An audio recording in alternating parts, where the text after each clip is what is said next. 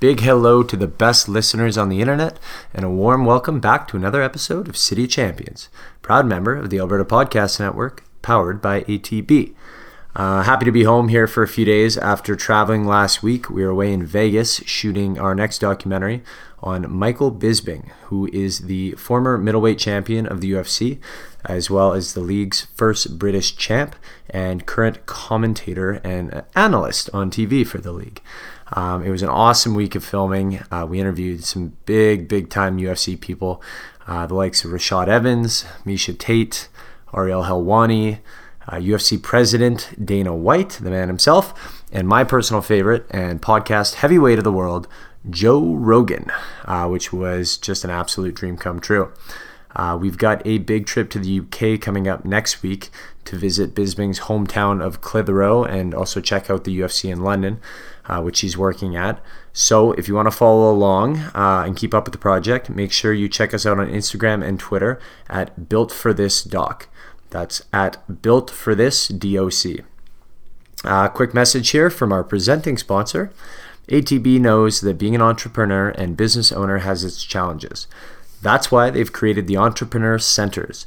So, whether you're dreaming, building, or growing, you can access a powerful set of tools to help your business and personal finances grow together. With locations in Edmonton, Calgary, Grande Prairie, and Lethbridge, and monthly pop ups across the province, it's just one more way ATB is helping to reinvent banking. Visit atbentrepreneurscenter.com to find the location closest to you. So, my guest this week is a very bright guy who I am happy to have met recently, and I thoroughly enjoyed the conversation we had for the podcast here. Emmett Hartfield is the owner and founding partner of Intelligence House, which is a real estate research, marketing, and sales company that collects and compiles the latest data in order to help developers better understand where the market is going. Emmett and his team are changing the game of residential real estate development by replacing the same old, always been done this way approach to development with statistical analysis and big data. I'm not going to attempt to explain it any more than that, just simply because Emmett does a great job on the podcast of explaining the company. But believe me when I say it's legit. Emmett is another of Avenue Edmonton's top 40 under 40. Uh, he's a wicked smart guy in a number of fields. Uh, in the podcast, we cover residential developments in Edmonton, learning lessons from great cities around the world, current issues millennials, me included, are facing when it comes to owning property, and the vast potential Edmonton still has to continue developing into a world class city. I highly, highly recommend this episode for anyone curious about real estate in our town here. Uh, but for now, without any further delay, I give you Emmett Hartfield.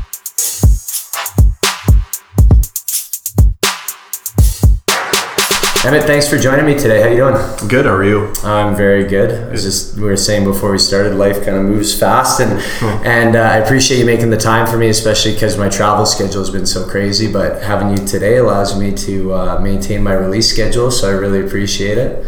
Thank you for having me. I uh, I'm continuing a trend now of having. Um, Edmonton Avenue's top 40 under 40, the second guy in a row that I found from that list. And you continue the trend of being guys that make that list like way before even close to 40. You're 32 years old now. We're sitting in your office at Intelligence House. Um, in your own words, sort of, what is this place about? Uh, so, Intelligence House was formed uh, in terms of an integrated business model for the residential development community. And what our business provides is uh, three service pillar offerings. What we do is we do statistical analysis uh, for residential developers on a very granular level. Um, so the world is moving more and more towards big data mm-hmm. uh, and analytical perspectives on how to make sound decisions in order to mitigate risk. Mm-hmm. And real estate, um, for a very long time, and, and, still very much so, a very unsophisticated industry uh, when it comes to development. Uh, what our group does is we go into a certain area for developer if they have a specific site, mm-hmm. and we help them identify what type of product to bring in terms of hitting that gap and opportunity in the market in order to be successful. So we'll come in and we'll analyze for them what's going on in the market within that area by price, by absorption levels, by supply levels, by go by size of the units. If it's a multifamily development, who are we talking to in terms of our target demographic? Um, what can we expect in terms of absorption rates on this building and really help them mitigate risk around defining an ideal project. Mm-hmm. Um, in the past, a lot of these guys would literally just put their finger in the air and say, okay, I see uh, this guy doing this over here, that guy doing this. I think I should build this right. because I think the market is there with literally no backup or sound evidence on why they should do that. Mm-hmm. Um, real estate is a lot of just comps, a lot of numbers, a lot of charts. It, it really doesn't mean anything.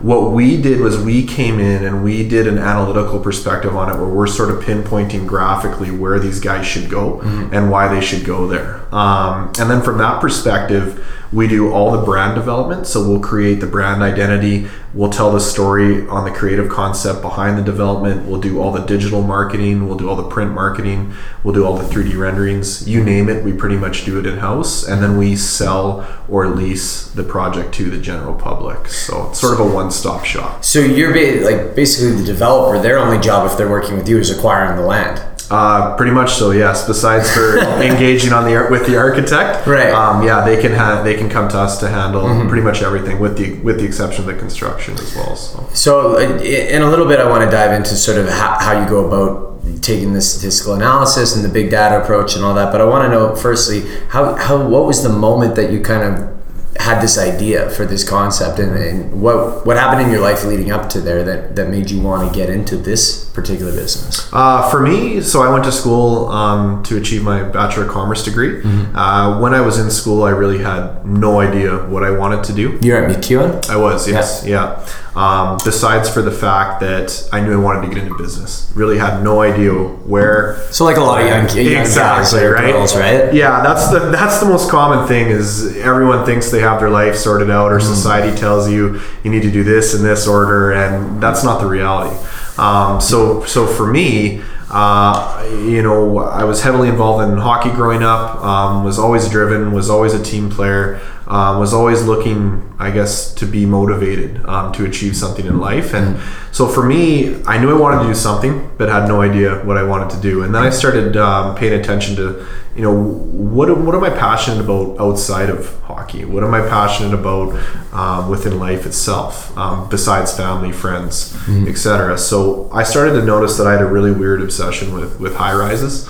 And Funny coming from Edmonton. Yeah, yeah, which is a little odd, right? So, um, you know, I just I found it so fascinating that humans can build these 40 50 story towers right mm-hmm. it's, just, it's just remarkable remarkable to me so um, i said okay well if i find that interesting i didn't go to school for architecture uh, why don't i get into real estate mm-hmm. so uh, right out of university i worked for a small um, boutique advertising agency in real estate here in edmonton mm-hmm. um, and that's where i sort of saw that there was a massive gap within the marketplace um, in terms of what was being provided. And uh, my current partner, um, Alex Ruffini, I actually worked with him uh, at that agency for a brief period of time as well. Mm-hmm. And and him and I um, chatted over the years, and I left that agency right away, went over to work in business development and marketing for an engineering firm.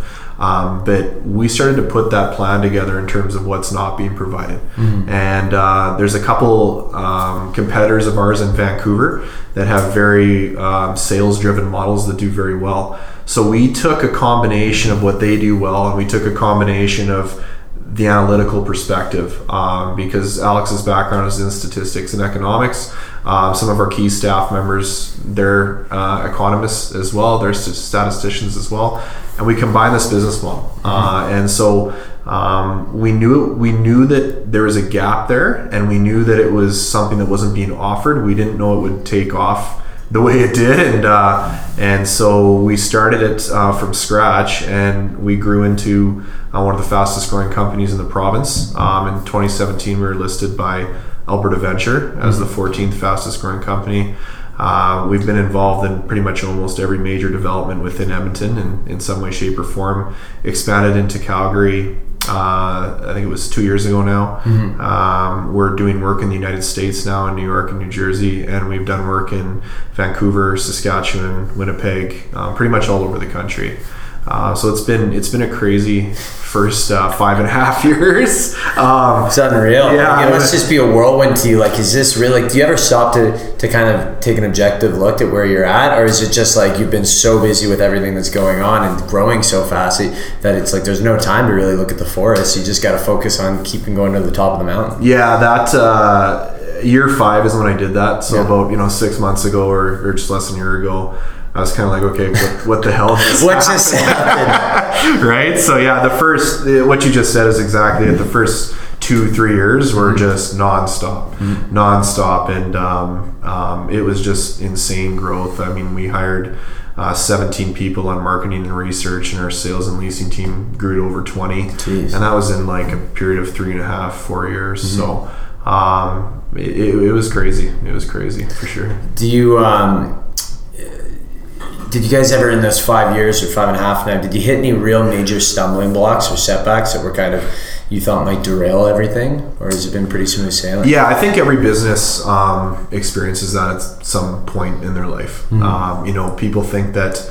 Um, you know, in the entrepreneurship world, that it's sort of just you work hard and it all just pays off for you in the end. That's not the case, right? It's a it's a mountain climb where you will climb up and then you'll fall down, and sometimes you'll even stumble down, right? So for us, uh, like most businesses, actually, uh, in any industry within the last two years, year and a half, we've had to make major adjustments just with the economy um, slowing down in a big way. Uh, the mortgage rule changes implemented by the federal government uh, really slowed down the real estate market, uh, pretty much in the entire country. Was that the intention of the rule? And can you can you? I remember hearing about this. This happened what a year and a half ago or two years ago. Yeah, it's roughly about a yeah. What was it ago exactly in layman's terms? Because Yeah. I'm not I'm not a smart guy. Yeah, so in layman, no.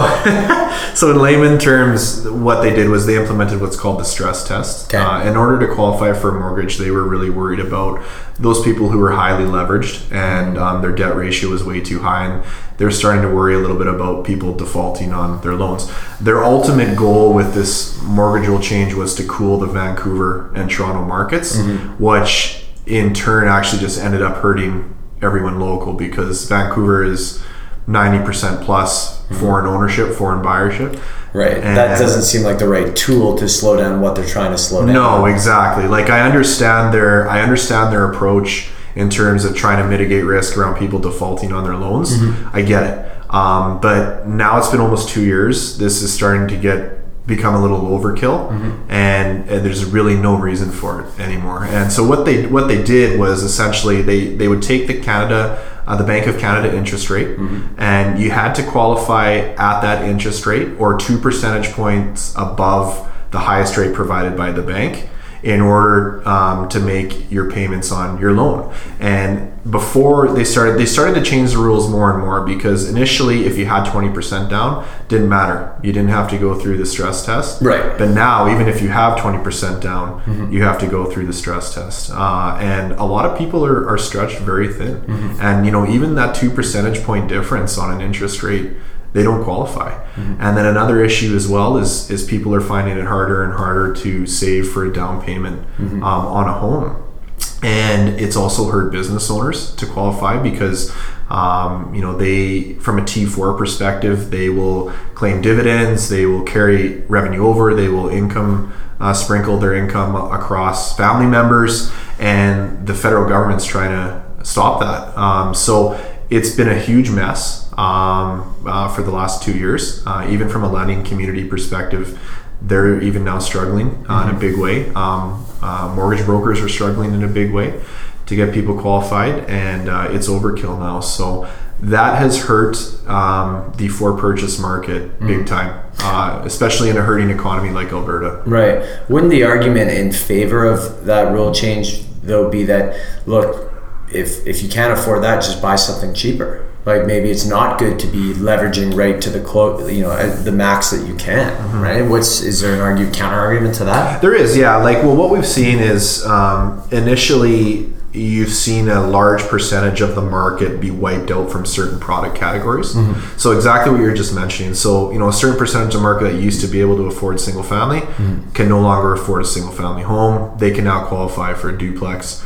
or a townhome in this instance. Gotcha. So that is happening, but actually, what we're seeing for the most part is people just aren't getting financing. Period. Right. So I think it was initially um, the percentage stat that was out there was that 25% of the buying pool was wiped out automatically. Really? Yeah. Well, soon as- wiped out from what though? Wiped out from what they want or altogether? Altogether. Why couldn't they just scale back to something a little smaller, a little cheaper? Uh, because a lot of those people were already stretched thin as it was, Okay. uh, and they were just wiped out altogether Mm-hmm. for the most part. So, yeah, it's it's hurt uh, in a big way, uh, and it was a response to cooling the Toronto and Vancouver markets Mm-hmm. that uh, ultimately, you know, cities like Calgary, Edmonton, Winnipeg, Saskatchewan, Mm-hmm. Saskatoon, and Regina pay, are paying the price for that, right? So. So how do we see? Because everything adjusts, right? No matter how grim or bleak a situation seems in the history of human civilization, we always find a way to, to adjust and change, whether it's our lifestyle or our environment. What are people now doing? Are, are they moving out of the, even like Edmonton's not a big city, but are they moving into even smaller places, or is it a matter of them moving farther away from the city center? What what changes are we seeing because of this? Well, for us, what we're seeing right now is the market is virtually just at a standstill. Um, you know, the condo market in uh, Edmonton is virtually non-existent now. Condos are the ones that suffer the most. Interesting. Uh, yeah, condos in Edmonton are a lifestyle-driven purchase for the most part. We're not a high-density uh, style living city uh, like Vancouver or Toronto. Though we seem to want to be. We want to be. Yeah. Yeah. The issue is um, we don't have an affordability problem here like they do in Vancouver, Toronto. Mm-hmm. You can still purchase a single family home in the suburbs. You know, call it lane rear detached garage for three hundred and thirty thousand dollars. Right. You can't do that in any other major market. So if you're buying a condo here, it's for the most part because you want that lifestyle. You want to live centrally. Mm-hmm. Uh, but you know, in Edmonton, we have a ton of families. We're one of the youngest cities in Canada, uh, and a majority of them they want to be in that single family home still. And we have a lot of land here, and we have a large amount of suburbs uh, and subdivisions, and um, we don't have an affordability issue here. So the condo market as well, from an investorship standpoint in Edmonton, it doesn't exist in nearly in terms of Vancouver, or Toronto, and when you look at the numbers, condos in Edmonton, in some cases, don't even appreciate. Sometimes they they Really? depreciate. Yeah. So you know when you hear that when you heard that talk for a long time about you know when Vancouver implemented all these um, uh, you know tax changes, tax laws, um, government. Um, programs that they want to try and stop all the foreign ownership. Yeah. It did start to scare um, the foreign buyers off, and you are seeing the Vancouver market cool down. Mm-hmm. However, you know, you heard all that talk about, you know, will they come to Calgary? There's a lot of talk around Calgary being the next sort of major city Yeah. around that. It, it will never happen because the condo market here does not appreciate Right. Mm-hmm. 15 to 30 percent here like it does in Vancouver. The higher up you build, the, you don't get a better view it. Yeah, you just see more of nothing, right? Whereas Vancouver, right. at least you're getting the ocean, the mountains. Yeah, the individual units within those city, the appreciation is is huge. Mm-hmm. And the thing about you know Vancouver as well is there's no land. When land pops up, it's it's gone. Mm-hmm. Yeah. within within Yeah, well, you, you, you're stopped by geographical boundaries, right? Exactly. Whereas Edmonton, we don't have that problem. Yeah, I mean Edmonton and Calgary could build all the way to each other if we really wanted to, Mm-hmm. Yeah. right? So um, it, it doesn't make sense for investors to buy condos, individual units in mass here Mm-hmm.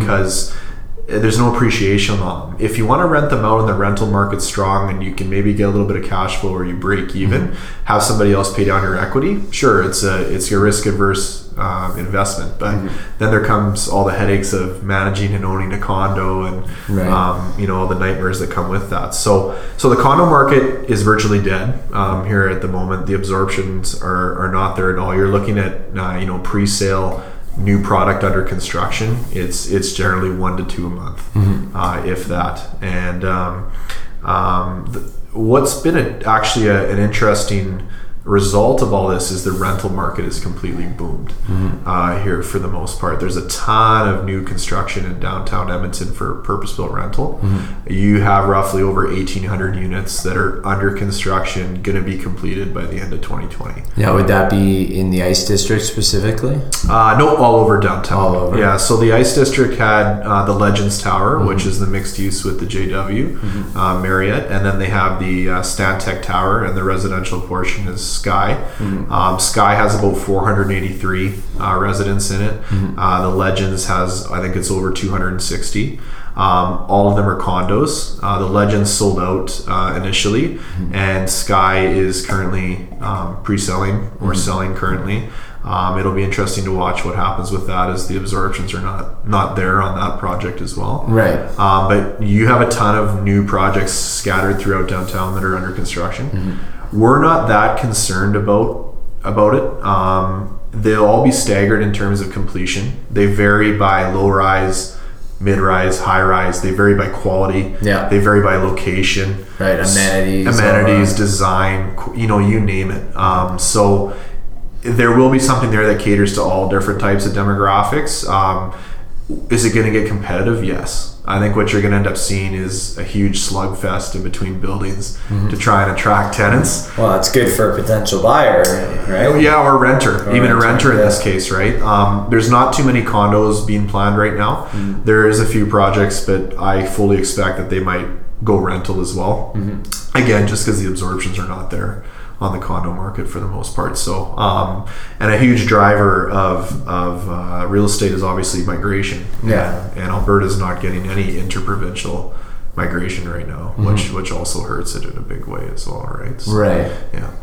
Wow, there, there's so it seems like so much to unpack, but I guess the, the beauty of what you do is that eh, these are emotional emotional issues for a lot of people, but what you guys are doing are really taking the emotion out of it Hundred percent. and just diving straight into the numbers. Hundred percent. It, it seems like a lot of businesses are moving that way. Yeah. Um, and you know, I, I actually asked my buddy who's a realtor probably two, maybe three years ago now. I was like, "Do you think your job's in jeopardy?" He's like, "Well, no. Like the people always need realtors." I'm like, "Why?" Maybe you can answer this, Evan. Why can't you analyze every detail of a house, every little specification, every little factor, have that all plugged into one big system that that um, you know, and the, the system also includes you know how much every house in the neighborhood sold for, what the proximity is, like basically putting as much information as possible to give you the exact value of a house, not like the hypothetical value or what your realtor thinks you're going to buy it for or any of those other things. It's like no, no, no. What is this actually worth based on supply and demand? Is that happening? So Is that that granular level that you're talking? yeah, absolutely. So so I guess to um, elaborate on what you were getting at there. So you are you basically asking me if realtors will be non-existent as well? Can you see a situ? I'm not asking if they will. I'm just saying, can you see a situation in which you could see them not be not be relevant? I, as a realtor stands today, uh, in terms of their job description and and their scope of work, do I see the realtor today as it stands not being around in five to ten years? Mm-hmm. Yes. Um, I definitely think it'll be less than ten years. I definitely think it might be a little bit more than 5 mm-hmm. But the reason for that is exactly what you were just mentioning. More and more and more technology is playing a huge role, and real estate is the next big industry that it's going to take over. Mm-hmm. And what you're seeing is, like you just said, all of the information is becoming more and more readily available online through all different types of programs in order for that consumer to make a sound decision mm-hmm. on buying or selling whatever it may be. And there's also different forms of technology that are popping up right now in terms of institutional buyers or what are called iBuyers and they started in the United States in 2015 mm-hmm. and there's a group in Canada doing it now too. And what they're doing is they're eliminating any sort of realtor. They're eliminating the stress of um, all the moving parts that Yeah. come with buying a home. You know, it's the most complex um, process with buying or selling a home. You've got lawyers, you've got the bank, you've got mortgage brokers, you've got realtors. There's all these different moving parts. And what these what these iBuyer programs are doing is they're platforms that are based on algorithms, and a potential seller can contact them. Here's my house. Here's where it's located. Here's all the details. An algorithm will automatically calculate what the price should be and Right. what this institutional buyer will buy it for. Right. All this can be done in 10 days Yeah. a week to 10 days done stress free eliminated if they come to an agreement the percentage of fees that the iBuyer takes are generally lower than what realtors charge. Right. Realtors charge seven percent on the first 100,000, 3 percent on the remainder. Mm-hmm.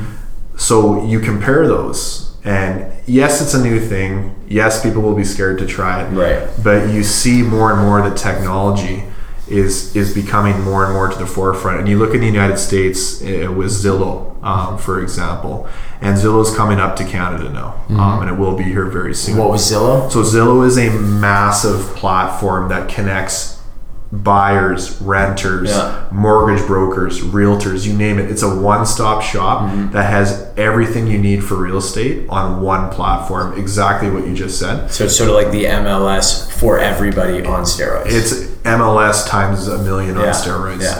And when they come up to Canada, they'll make a serious, serious impact uh, here from that perspective Mm-hmm. as well. Um, what I'm most intrigued with, you know, beyond our analytical approach and algorithm approach on the private development side of things, is is blockchain. yeah, exactly. That's where I was Um, going. Yeah, what's what's going on in, in and we always look to New York um, as, as one of the trendsetters with real estate, obviously. Mm-hmm. And what's going on in New York right now is they, you know, some of those units that are in the thirty million dollar range, forty million dollar range that they're they're not moving. Right. Um, they're looking to create real estate communities on blockchain and and list these units on blockchain. So now all of a sudden, people from all over the world have ownership in these 30 to 40 million dollar units.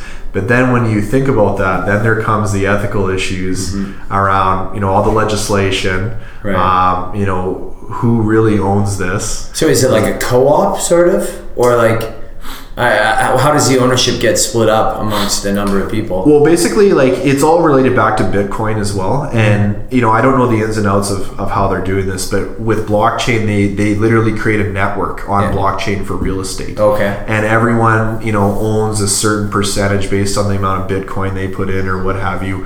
Um, you know, that is such a complex world still, but you know, if you look at if you look at Bitcoin ten years ago, Mm-hmm. the federal government, or less than ten years ago, the federal government was squashing that in a second Yeah. in the U.S. They were arresting people.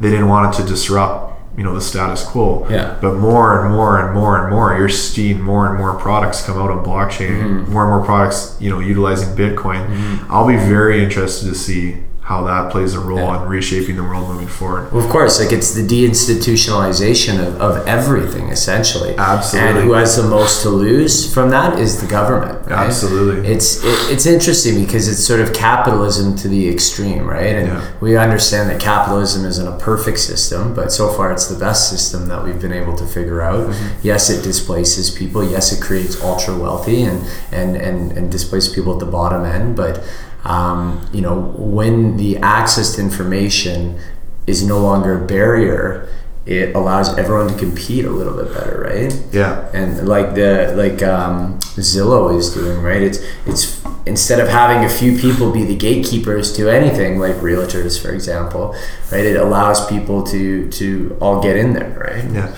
yeah. Like I think the human element will always exist in real estate transactions Mm-hmm. because you need that advisory role. You need the legal perspective. But maybe, maybe, or maybe not. Maybe there's forms and systems created that are so that are so intuitive that you don't, right? Like at one point, people would have thought that you always needed a bank teller. Absolutely. And it's like no, I just do it from my phone now. Absolutely. I walked into the bank. Have you been to the one on um, on ja- or uh, 104th and 101st Street in the new building, right next to the by Joey Bell? Like there's an RBC right on the corner. Mm-hmm. You walk in and it's totally different. There's no longer the wickets. They just have like three desks floating around in the middle, and there's an advisor standing in there. I kind of had to do a double take. I'm like, is, it, is this a real bank? Yeah. And he's like, yes, it's a real bank. You come up to my desk here, and Yeah. and I, I just I don't know. Like I think I think the it, it's romantic to think that the human element will always be necessary, but I, I think it's unrealistic because Yeah. we're so we're cutting costs of everything, right? Yeah. It's all about economizing and making everything more efficient, Agreed. cost effective. It'll be interesting to see though how they're going to deal with this from uh, the legislation perspective and the legal Mm-hmm. perspective, right? That's what I'm most intrigued to see. But yeah, more and more you'll see technology play a huge role in, in I guess um, disrupting everything Right. from that perspective. Will the blockchain be able to displace any legal um, requirements? Well, that's the big issue, right? And that's what I want to see what happens with this. Mm-hmm. Uh, is how are they going to get around that? i- Is the thing that I'm most intrigued to see, right? And and you kind of see that with um, with society. You always have that that one percent or that one to four percent that see things that you know the other 95 don't see. Yeah. and people tell them they're nuts. But then all of a sudden as soon as one major player catches on Right. you know um, you know the whole concept behind online banking with PayPal like Elon Musk uh, invented that. And you know everyone told him he was nuts. You can't get around the legislation. None of the banks are going to sign on to this. Um, it's going to go nowhere. And then as soon as one major bank signed on they all signed on. And now online banking is it's the only way to go right and like you were just saying Yeah. you know the whole retail aspect or um, you know having that storefront that game is changing in a massive way also Yeah. So I know you guys aren't in the commercial space um, at all, but you're probably very well aware of it. And maybe you could explain a little bit of sort of what's going on because I've, I've heard whispers that uh, vacancies for commercial spaces downtown Edmonton are, are skyrocketing. There's so many people moving out of the downtown core. Um, they don't see it necessary to be there. They're not even having a physical storefront anymore. Is that really the case right now? Yeah, I think you know, and again, we don't touch commercial retail, but um, just sort of seeing what's out there, and just you know, being a business owner myself, and Edmonton, especially if we're talking about Edmonton and we're talking about downtown, we're not a centralized workforce, and what's being developed is you have all this massive commercial space hmm. being developed, and what Edmonton is is we're not a we're not a headquarters city. We're not a head office city. We do have some major head offices here, but we're a startup city. Uh, we're an entrepreneur city, and we're a, a, literally a grown from scratch city, or it's or it's public sector, right? So what I'm seeing a huge lack of is exactly that that smaller sort of tech space, um, you know, that 400 to 800 square feet instead of that you know 2,000 to 10,000 square feet that was being developed.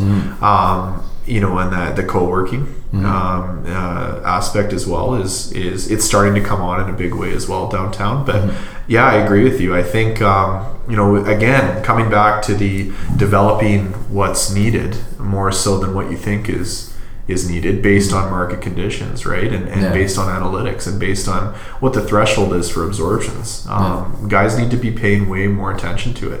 And what's interesting too is, and I know you brought this up earlier, is there's still, and I see this every day in our industry. There's there's still that hesitation to look at that analytics or look at that data and just accept it Right. for what it is. Right. It's nobody's opinion. Yeah. It's not like I'm walking into the to your office and telling you what to do. Mm-hmm. It's it's this is the market. This is what the threshold is. This is where you should go, and here's why. Mm-hmm. So it's it's it's a data driven analytical perspective that has evidence for it. Whereas you know if you want my opinion, I'll give it to you, but this is what you should build for this very reason. Right. So yeah, let's talk about that. Let's talk about the granular level. What are what are the um, the categories that you're taking into consideration? Like, and I know there's probably hundreds, but what are sort of the main buckets of things that go into creating this analysis of the big data? So we start um, first off. We take sort of a macro top down from thirty thousand square feet view. So we'll take a look at the overall economy. We'll take a look at migration. We'll take a look at housing drivers. We'll take a look at all different types of top down perspective, right? Uh, and then what we'll do is we'll take a look at uh, household income. We'll take a look at percentage of rent versus own. Uh, we'll take a look at the year in terms of all the inventory in terms of when it was built. Mm-hmm. Uh, so if it's you know if it's a, a rental development, we'll take a look at is it surrounded by all older product. We'll take a look at affordability threshold. Mm-hmm. Okay, what are people's household incomes and what can they afford on a monthly payment, and what percentage of that population mm-hmm. can afford that monthly payment. So how deep is the market here to begin with? Right. Like if you're bringing a if you're bringing a high rise, you know, let's just say in Southwest Edmonton, where you you literally only have you know call it 20 absorptions a year of condos, and you're bringing a 400 unit tower, well, you know, you're gonna have problems, Right. And, and half the population chooses to uh, buy single family homes or more, then you're going to have problems, right? So we, we start with that. Then from there, what we do is, and we've spent a ton of time building our database for the last five years. Yeah, where do you pull this information from? Oh, it's it's all different types of mm-hmm. approaches. We do we do data scraping of, uh, of certain websites that we pull data from. Mm-hmm. Uh, we do secret shops. We do physical counts. We do all different types of surveys. Wow. Yeah, we share data and retrieve data from the city of Edmonton, mm-hmm. city of Calgary, you name it, and it's all amalgamated into one database. It's that open source from the city must have been a huge boom for you guys. Yeah, it's you know that that type of data um, is public knowledge. Mm-hmm. Um, for us, where we take it to the next level is we get the private development data mm-hmm. that's not open knowledge, and and that's the really really hard data to get, mm-hmm. and it's extremely labor intensive. Um, but it's going to tell you, it's going to paint the picture of what's going on, mm-hmm. right? So we have all different types of, of, subscriptions and custom studies that we provide. But um, so yeah, from that perspective, once we we take a look at affordability threshold, who we're talking to, who can afford it, and how many could potentially be absorbed, mm-hmm. does it have the capacity to absorb this type of development? Then we'll start taking a look at all the new builds within that area We'll also take a look at the resale market, but we'll take a look at all the new builds and we'll say, okay, 90% of the absorptions for one bedrooms are between this size and this size. What can you define an absorption? So that means sold. Okay. Or rented. Okay. Yeah. So actually um, brought yeah, someone into that. Brought unit. somebody into that okay, unit. Yeah. Gotcha. So 90% that is happening between this size and this size. Mm. Okay. Um, there's nothing in the market currently being provided in this area at this price. Mm. Okay, why is that? Is that because it's not selling, or is it just because nobody is bringing it to the market? And it's very graphical and it's very visual mm. in terms of how we present this. So we really start to narrow down how many units they should bring, mm. what the size should be, what the price point should be, and here's what they can expect for uh, absorptions yeah. or, or as, sales. As you're talking about this, I just can't help picture like like a, a grid of the city in certain areas. It, like it's very visual to me. It's very like it makes sense, right? Like yeah. density and having this many people at this price and the you know the filters and. Um, when you're looking at, at trends of people buying, so here's one question I have: Do the trends indicate what people truly want, or do the trends indicate what people are buying and therefore it's a it's a self reinforcement, self fulfilling kind of thing. Like like Steve Jobs says, you know, people don't know what they want until you show them. Mm-hmm. It's like that might be a little bit different with housing because people actually might know I've got this family and I need this size, or or people going towards things that seem to be trendy. Yeah, a lot of the a lot of the aspects in terms of what sells or what moves are a little bit of combinations of both. One is uh, because people want that type of product and we do a lot of testing around that in terms of consumer testing focus group surveys mm-hmm. uh, what have you but but two is also because it's just what's being brought to the market mm-hmm. uh, you know what i find uh, the most intriguing is with the city of edmonton you know their their mandate and they're pushing and they're pushing for they want more families downtown mm-hmm. they want more family orientated living downtown um, and you know they're building all these parks and what have you everything that's planned and is coming in the next call it two to three years none of it is family oriented units right whether it's condo or rental mm-hmm. um, young professionals it's all young professionals yeah. or it's downsizers mm-hmm. everything is between 300 square feet and a thousand at the most so downsizers would be, for example, parents whose kids are all gone and now they're going to something smaller, tighter, maybe more luxurious, but just kind of compacting their life into into one sort of centralized area. Correct. Yeah. Okay. What we're seeing with a lot of downsizers actually right now as well is you know, let's just say they bought their house in call it 1990 for mm-hmm. 200 grand. Yeah. Today it's now worth $600,000. Great.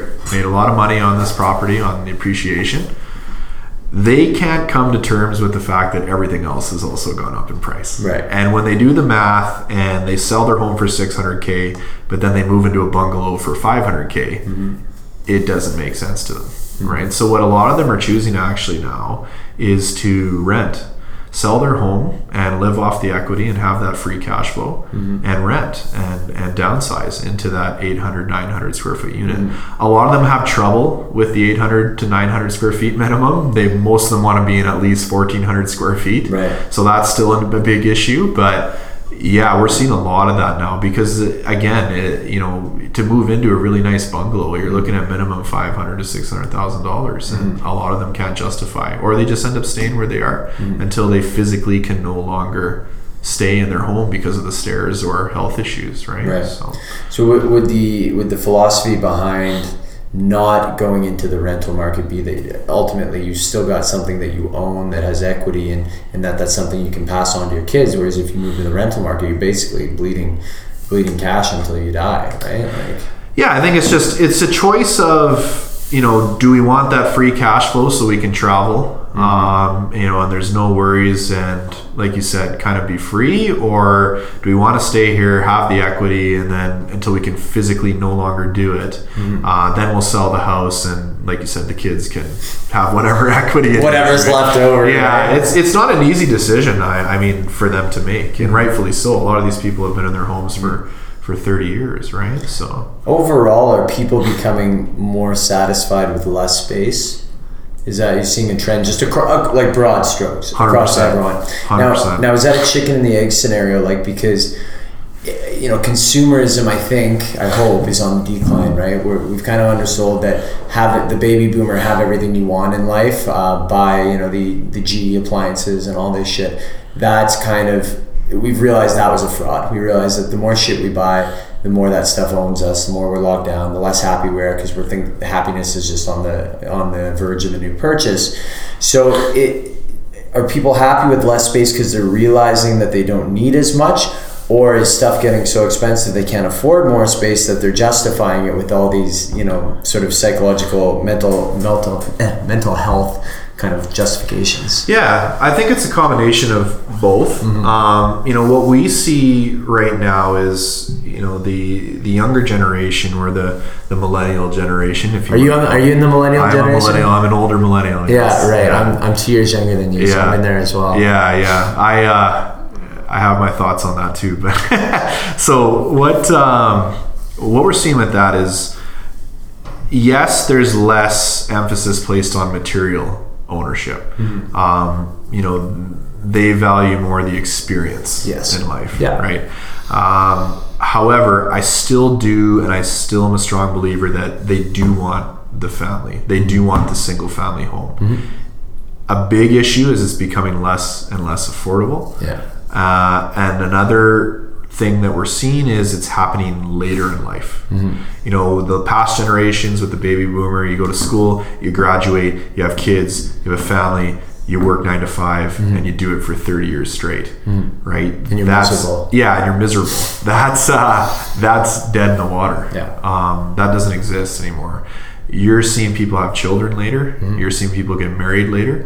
You're seeing people live for those experiences, right? So I definitely still think it exists. I definitely still think, you know, the next generations want the single family. They want the nice house. Mm-hmm. They're very impatient. Um, you know, it's a generation that lacks patience because it's that instant gratitude, Mm-hmm. right? You know, you post something on social media, all of a sudden you're getting comments from strangers that Right. you don't even know. Yeah. Um, but the issue too is affordability. And right now, you know, in a lot of major cities, it's that drive till you qualify um, mentality where, okay, you know, here's my max budget. I want to live in this square footage. Well, then in this case, you need to drive, you know, for 20 minutes, 30 minutes outside the core uh, in order to live in that single family home. Or, like you just said, here's my budget. I need to sacrifice size and live centrally. And, you know, we have a project right now, uh, Raymond Block on Yeah. White Avenue. And we're seeing exactly that. Here's my budget. It's fourteen hundred dollars a month. Can I get into this building? Yeah, you can for four hundred and fifty square feet. Okay, I'm in. Done.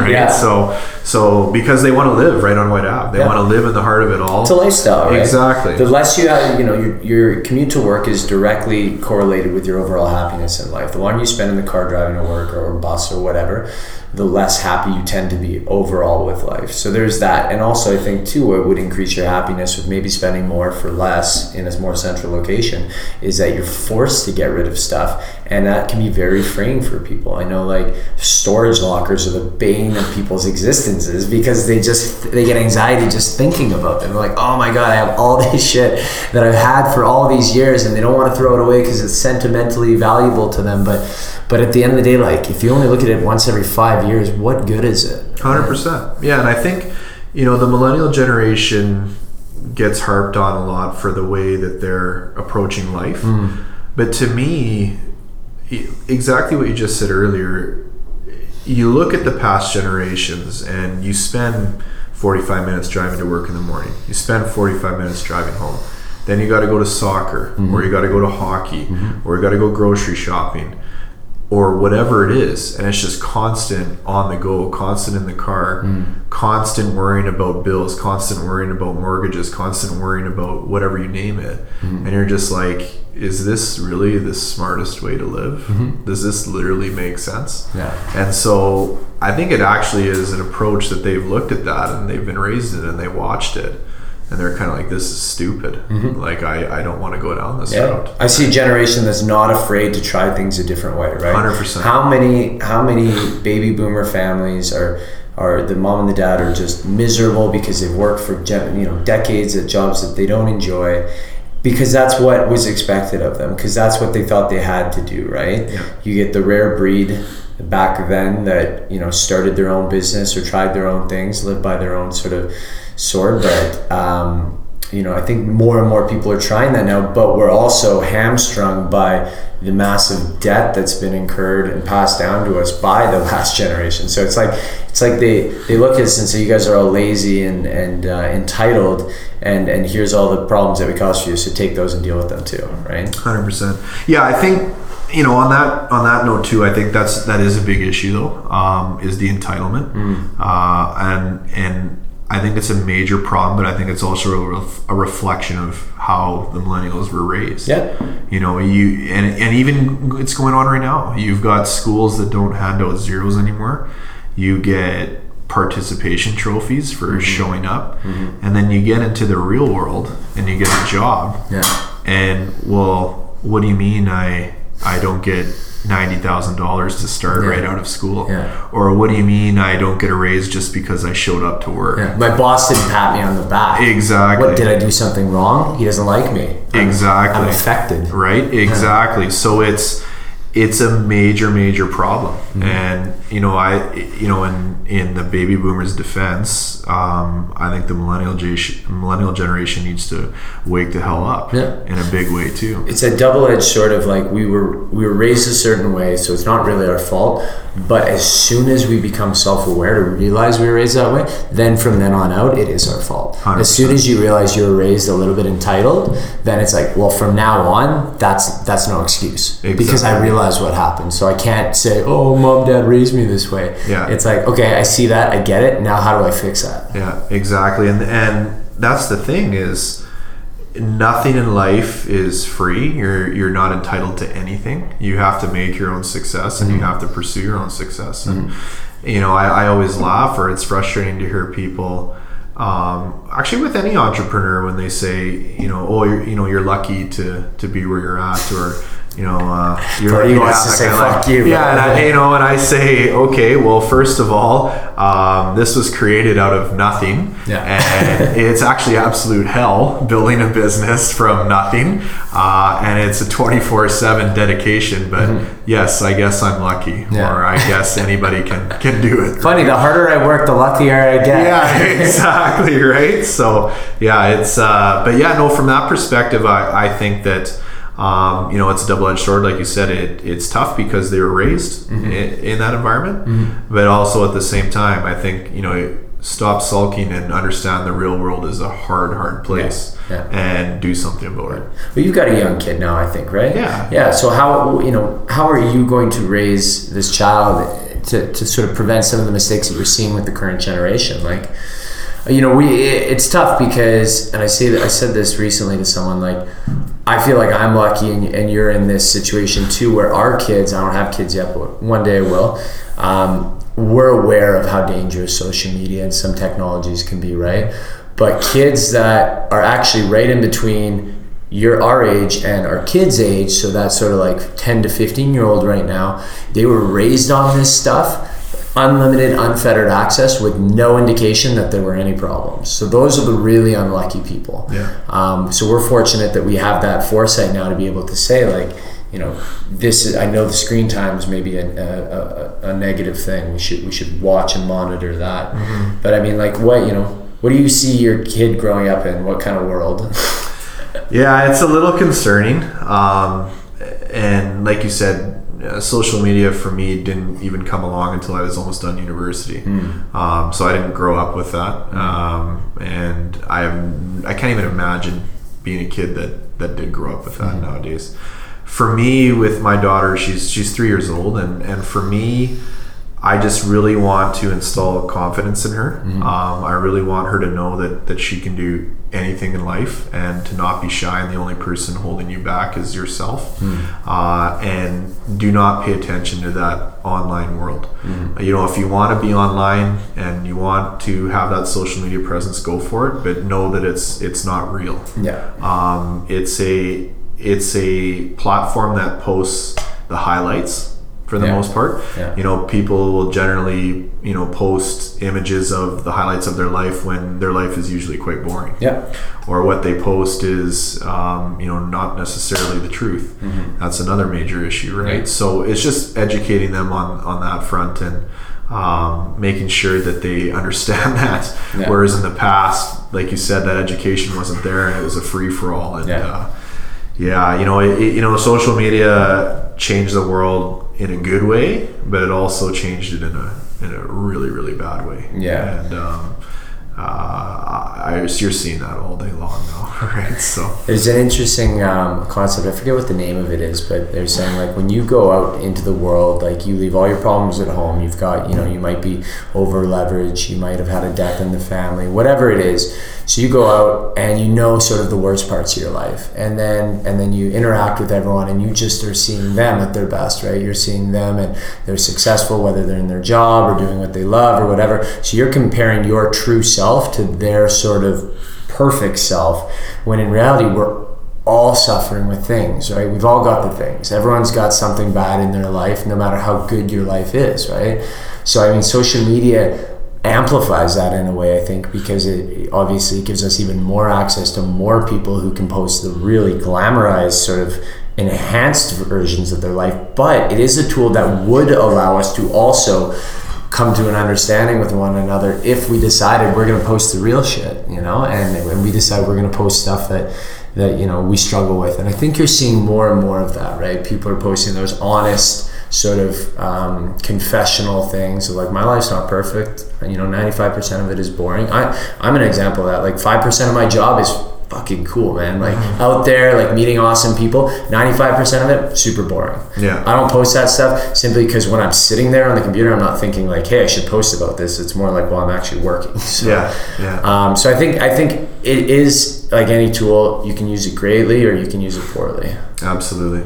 Yeah. it's a you know it's a it's a massive influence on people's lives, and um, you know I think it's it's highly important to understand the ins and outs of that though. Like I said, it's not real, yeah uh, and it's not the daily grind, Yeah. and it's not uh, the struggle that, that people go that people go through on a daily Yeah. basis, right? You mentioned Raymond Block, which is obviously one of the, the developments you guys are working with, and I was reading up about a, a bit about it. And it seems like the, the concern at, in Old Strathcona was that um, they want to maintain the historical feel of the neighborhood. So you've got tons of developments. How do you balance progress with paying tribute or respecting sort of the heritage of an area? Yeah, I, I think there's I think there's a bunch of different issues with uh, a whole bunch of different aspects when it comes to that. Um, I do agree that Edmonton does not uh, cater to the historical buildings as they should. You know, if it's a historical building in Edmonton, oh, better tear it down. You know, it's it's ridiculous. Um, some of the some of the most beautiful buildings we had in the past that got torn down, um, you know, not implemented or designed out fully to be integrated with all the new development. It's it's quite sad to watch. Um, but then at the same time, there's so much potential within Edmonton from a development perspective uh, that could be extremely well done, and and Edmontonians, for the most part, who've been here forever, are afraid of that. Uh, they kind of want that status quo, and uh, they kind of want that you know they don't want any change. They fear change right? And what i'm seeing too especially with the younger generation upcoming in our game in the development game is they've traveled they've seen the world. They've seen all these cool cities. Right. they've seen all the walkability. They've seen these retail hubs. They've seen these districts. And they say why doesn't edmonton have that? Mm-hmm. We can easily do this here. And you're seeing that in a massive way now. It takes a long time. You mm-hmm. know it's going to be another 15 years before you really see you know edmonton's districts build out and mature in, in a big way but it's getting there and it's really exciting. Mm-hmm. So um, I think there's a good balance, and, and Raymond Block I think is a good example because they put a ton of effort into the way they designed that building. Yeah. uh, it is beautifully designed, and if you go walk into the lobby of, of that building, it is awesome. It literally makes you feel like you're in a, you know, a, a, a, a um, an area of Brooklyn uh, in New York because the designer was out of New York, and Is it done that building? it is, yes, Okay. yeah, and it's uh, it's very much White Ave. Yeah. Like it screams White Ave. That's awesome. Yeah, and you know when I whenever I'm in that building, all I think to myself is, oh man, I wish this was around when I was 22 years old Yeah. or 23. I would have been in here in a second, Yeah. right? So uh, stuff like that is long overdue, and uh, you know there's a way to blend the new with the old and make it tasteful. And and some of the most beautiful buildings or areas you see that are out there have history behind them, Hmm. and they're blended with with the new, right? I mean, go to cities like Vancouver; it's one of the most beautiful cities in the world, Yeah. and they have a ton of historic buildings, but it's all blended, right? And Mm-hmm. Yeah. so, yeah. So it just takes developers who are willing to, you know, kind of play ball, right, and be good. Like, for example, I think I read about Raymond Block. There was a, a small sacrifice to recede the residential part of the building f- from three stories upward. So from the street level, it didn't look like this massive, imposing building. So you, you sacrifice a little bit of, of livable space to sell to, to satisfy everyone. Is that right? Absolutely, yeah, absolutely. You take a look at at the retail component along the main uh, the main drag there on White Ave, and in the summertime, people will see this. They have these beautiful accordion doors that open right up onto the strip, and and you have you know the patios that are within Remedy Cafe. They'll be lively and, and vibrant, and then on some of these retail stores as well, they have thirty foot ceilings. It's amazing. It's like walking into an old bank in the 1930s. Like it's it's amazing. And so when you take these kind of cool approaches and you make them very White Ave, Yeah. it can be it can be awesome from an integration standpoint, right? And uh, you know, I think the design component of Edmonton is finally getting better. Um, we have a lot of Yeah. buildings here. you know, it uh, it's been awful for so so long, and even the the last wave that just came uh, in 2014, 2015 was okay. It's not that great, um, but what I'm seeing now. Some of the stuff that's being designed and, and coming to the market in the next, call it five, well, two to five years, is is awesome. Who are the builders, developers who are who are leading the charge in that sense? I think well, so I can name some buildings that I think are quite unique that are coming, um, and and uh, from a design perspective are, are quite unique. One of these guys are trying to do, or, or which I like, is very much follow sort of that live, work, and play mentality and community mentality, all within a district itself, or that mixed use building component. So you live there, you've got retail on the bottom, you've got commercial uh, halfway up, Yeah. and you don't need to even leave your immediate area. and you works see in a winter city. Exactly Yeah, right. Exactly. So you know, you take a look at some some buildings like Raymond Block uh, being one of them. West Block is a unique development too by Beaverbrook In-House that Yeah. totally is revitalizing that entire corner um, on 142nd and, and Stony Plain Road Yep. there. Uh, you take a look at um, the McLaren uh, within the uh, Glenora area there on 124th Street Yep. as well. Um, that's under construction right now. Totally gonna you know um, reinvent that corner as well. Um, there's a project called the Shift that's coming too in, in downtown on 106 by by Edgar Development. That's that's quite nice from a design perspective. These are buildings that when I drive by, so the McLaren's a perfect example. I look at this development, I go, "Wow, I would love to live there." Yeah, And I, I think there, there needs to be more of that, right? Absolutely, yeah, and we and you know we uh, we've got two clients. Um, we have a project coming in the government district uh, with Pangman, which is Augustana Tower. You know, you're talking about the first high rise in that entire area, um, and it's going to completely change the game in that area. You've got a ton of public service workers that work there. Yeah. Well, wait. Now you can tell me all of a sudden I literally can step outside my front door and I'm two seconds from my work. You know, it's fantastic, right? And so, um, you know, when I see all this happening, it's great because, and I always tell people this story. I, we go to Vancouver a lot because we've got clients in Vancouver, and and the mixed use aspect of Vancouver, every single building is mixed use. You, you, you leave your door in downtown Vancouver and you got shops the whole way down coupled by commercial, coupled by residential. And you know, I'm staying downtown, and um, a couple of my friends who live there called me and you know said, "When you're done work, do you want to come to a movie?" And I said, "Yeah, sure, but I'm downtown. Um, you know, where's the theater?" Yeah. And well, where are you staying? And I said the Hyatt, and they said, "Yeah, it's right around the corner." Yeah. And I said, "What are you talking about?"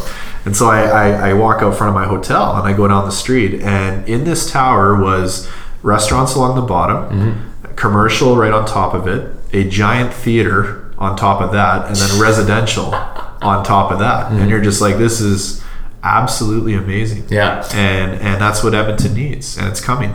Mm-hmm. Right. So Yeah, absolutely. I mean, um, I, like I think the brewery district's great, but it just doesn't seem like there's the population there to support it yet. it's coming. Like, yeah, like Yeah. up and around it, and Absolutely. There's a lot of development plan for that area. Yeah. And if it moves forward, uh, it will come in a big way. yeah. And I mean, I've I've I've done one trip to New York, but when I noticed it's such an imposing, big, seemingly massive, monstrous city. But when you go in, there really does seem to be a community feel around each sort of little block or section of blocks because you've got your bodega, you've got you know some some offices, and you've got a ton of residential as well. And I think that's what Edmonton seems to be missing is the the community feels. You've got the community of like the single family houses, so like Glenora and whatever. I don't even know all the names of them, but but like to, as you get closer to downtown, it seems to just be this sort of like vacant space of of no, no community, no feel, no vibe. And I notice like like you're mentioning with these big 30 foot ceilings and like these old banks and like the Good Life in Brewery District has this huge open space and there does seem to be a community there. Like I've met several people there and like every time I go I'm now like, oh I recognize so and so and so and so. You really start to get a feel for the neighborhood. Yeah, So absolutely. It's good to see that happen. They, um, you know, they they're bringing it. The developers are bringing it, and it's long overdue. Mm-hmm. Um, and you know, Edmonton is no secret. It's it's known nationwide as one of the most poorly planned um, Right. cities from a designing perspective, from a uh, infrastructure perspective, you name it. From a transit perspective, it's it's a fiasco. Um, it's it's no secret. I think right? it was used in a documentary one time as an example of what not to do. Absolutely. A buddy of mine told me that one. Yeah, the um, uh, from what I've been told, just from that community on on the engineering side and the building side, um, the Yellowhead is a case study Yeah. uh, nationwide of how not to design. I don't even know what the Yellowhead is. Um, and now you're talking about the feds have to cough up a billion dollars. Yeah. a billion dollars to fix that monstrosity. Uh, South Edmonton Common apparently, and I, I don't know what school it is, but apparently there are a bunch of schools in the US, major schools, that come up here to tour South Edmonton Common Yeah. on what not to do from The a retail. ultimate example of big box suburbia, Big urban box. sprawl. Big box suburbia, no way in or out. Yeah. Traffic's a disaster. One of the most poorly designed developments. You literally can't walk from one store to the next because if you go three stores down, it takes you 25 minutes to walk back. Exactly. To your car. Exactly. I mean, it was a home run for the developer because they did very well from the retail perspective. Right. But if you're looking at the design perspective, Yeah. um, you know, it struggles. And then you take a look at the infrastructure planning and you take a look at the LRT. Uh, you know, n- name me what one major city in the world who has at grade mass LRT systems like we do. Couldn't tell you. yeah like you know new york paris mm-hmm. vancouver it- like it's not at grade. And we're doubling down. exactly. And it's it's mind-blowing to me. So the, the private development community can do so much can only do so much but mm-hmm. when the infrastructure is not there when the planning's not there when you take years to widen roads that should have been widened you know call it 10 years ago Yeah. um, it's frustrating. And how do you attract those people to Edmonton? How do you keep those smart-minded people who want to live and grow in a city Mm-hmm. where there's so many frustrations around dealing with that that um, uh, are dealt with. So I, think it. I think the city really needs to, the planning department anyway needs to be. I don't know what you would call it, but don't know. Revamped. Yeah, revamped in a whatever big way. it is. Yeah, well, I, I, a lot of my interest lies in that sort of urban development and, and transportation or um, transit infrastructure. I, Yeah. um, about a year ago, I had a guy, an Edmonton guy on my podcast who's got this proprietary technology for a maglev train. His name's Dan Corns, and he showed me his you know white paper and all the research and like you know like your business, very statistical based approach of like, look, here's all the time and efficiency and money that can be saved by implementing this kind of stuff. But it's like it's like, well, no, we've already got three quarters of the city laid with LRT track. Let's lay the other quarter. Like, let's throw down over a billion dollars to do that. Yeah. Create more congestion to, to, to, to put more investment into an antiquated technology. Like, it's Yeah. it's just it's mind blowing. So we've got such a great vibe in this city, great community, but we're pushing them away because we're not giving entrepreneurs an opportunity after university to really grow their business. We need to get more incubators here, and that we're making steps in the positive direction. There's not good living options for young professional or for people who are young but also want to start a family. Mm-hmm. It's like Edmonton's got these great things, but yet we're we're just dropping the ball on these other like seemingly simple things to keep people here. Absolutely. Like, and and the frustrating thing too is when you think about it is, um, you look at the River Valley, which is absolutely amazing. Like we have clients who come here from Toronto. They have no idea this thing existed. Yeah. They show up and they're like, "What is this? Yeah, this exactly. is outstanding, right?" And so the city's done an extremely poor job of marketing that. But also, you take a look at the Forks in Winnipeg. Winnipeg. Hmm. So you're talking about a city that is like going back in time. They have developed out their riverfront with shops, with restaurants, with a ton of retail, walkability, paddle boats, you name it. Hmm. Why has Winnipeg done that in a great way when Edmonton has this absolutely massive gem that we could develop in a sustainable, in a in a aspect that respects the environment, but also creates a massive community along this gorgeous riverfront that can be done tastefully and it can be done right. Yeah. Who- How the hell has that not happened yet? Do you have any answer to that? Is No, there any I mean, you take a look at the. I know the city's looked at it many times. Yeah. Uh, the private development community has, you know, uh, you know, push for it, Mm-hmm. and it just hasn't happened. And it's one of the most underutilized resources we have in the city by far. And then you take a look at the walkability perspective. I'm going to go back to Winnipeg again, but even with Winnipeg, in certain mature neighborhoods, there are streets where it's all shops, it's all restaurants, it's all retail. With the exception of Whyte Avenue in Edmonton, Hmm. I cannot name you one walkable community that has all that Right. on one strip besides Whyte Avenue. yeah. It literally doesn't exist. The closest thing would be like 104th Street, Yeah. right? And Yeah. that's that's not 100 overly walkable. No, and there's not there's not a lot of single family homes at all, Yeah. right? If you're talking single family homes, Right. There's none, Interesting. right? Because it's so poorly planned. Well, that in and of itself would be a great platform for, for anyone wanting to get into politics. uh, to, to Yeah, go. I- I- Any interest there? You know, God no. if you want to get into politics, my heart goes out to you for sure. Yeah. Um, I, yeah, I'm glad we covered the River Valley because it's a note I had, and I I really wanted to talk about that and just see, like, from someone who's learning so much about the city um, in recent years. It's just these are questions I have. It's like, did I miss the boat? Did I miss like a meeting that these were addressed in? That everyone's like, oh, this is why we're not doing it, or is everyone wondering the same thing that I'm wondering? And that yeah, we're it's, wondering, it's, right? it's mind blowing. Like, and you know, uh, going back to the LRT too, they talk about the cost, Hmm. right? Well, it's the cost to go underground, or it's the cost to make it a SkyTrain. Hmm. Well, if you're concerned about the cost, why do you need to build out the entire leg Hmm. to the west end? Why? Why do you have to do the whole thing? Why can't you go underground, slowly expand it over the next 20 years, Hmm. 15 years, whatever it is? You don't have to build out the entire thing. And I'm obviously I'm sure they've done some sort of fiscal analysis Yeah. around this, or I hope they would have. You never know. Yeah. But yeah, I mean, there's got to be other solutions than to create this complete disaster of a transit system. And same thing with the River Valley. You have the giant factory down there by the Walterdale Bridge. Mm-hmm. Just completed. I mean, can that not be turned into something like Granville Island Yeah. in Vancouver? Well, exactly. Or what's the one uh, in Richmond that they just built out that old industrial part on one of the deltas there? Yeah, And yeah. apparently it's just fantastic there. now. Absolutely. Yeah, you know why why isn't all this being capitalized on? So it's an interesting discussion to to have and I think that should be revisited. And I know it, it is um, out there and I know it, it gets brought up Yeah. um, a lot more frequently now than it has in the past. Yeah.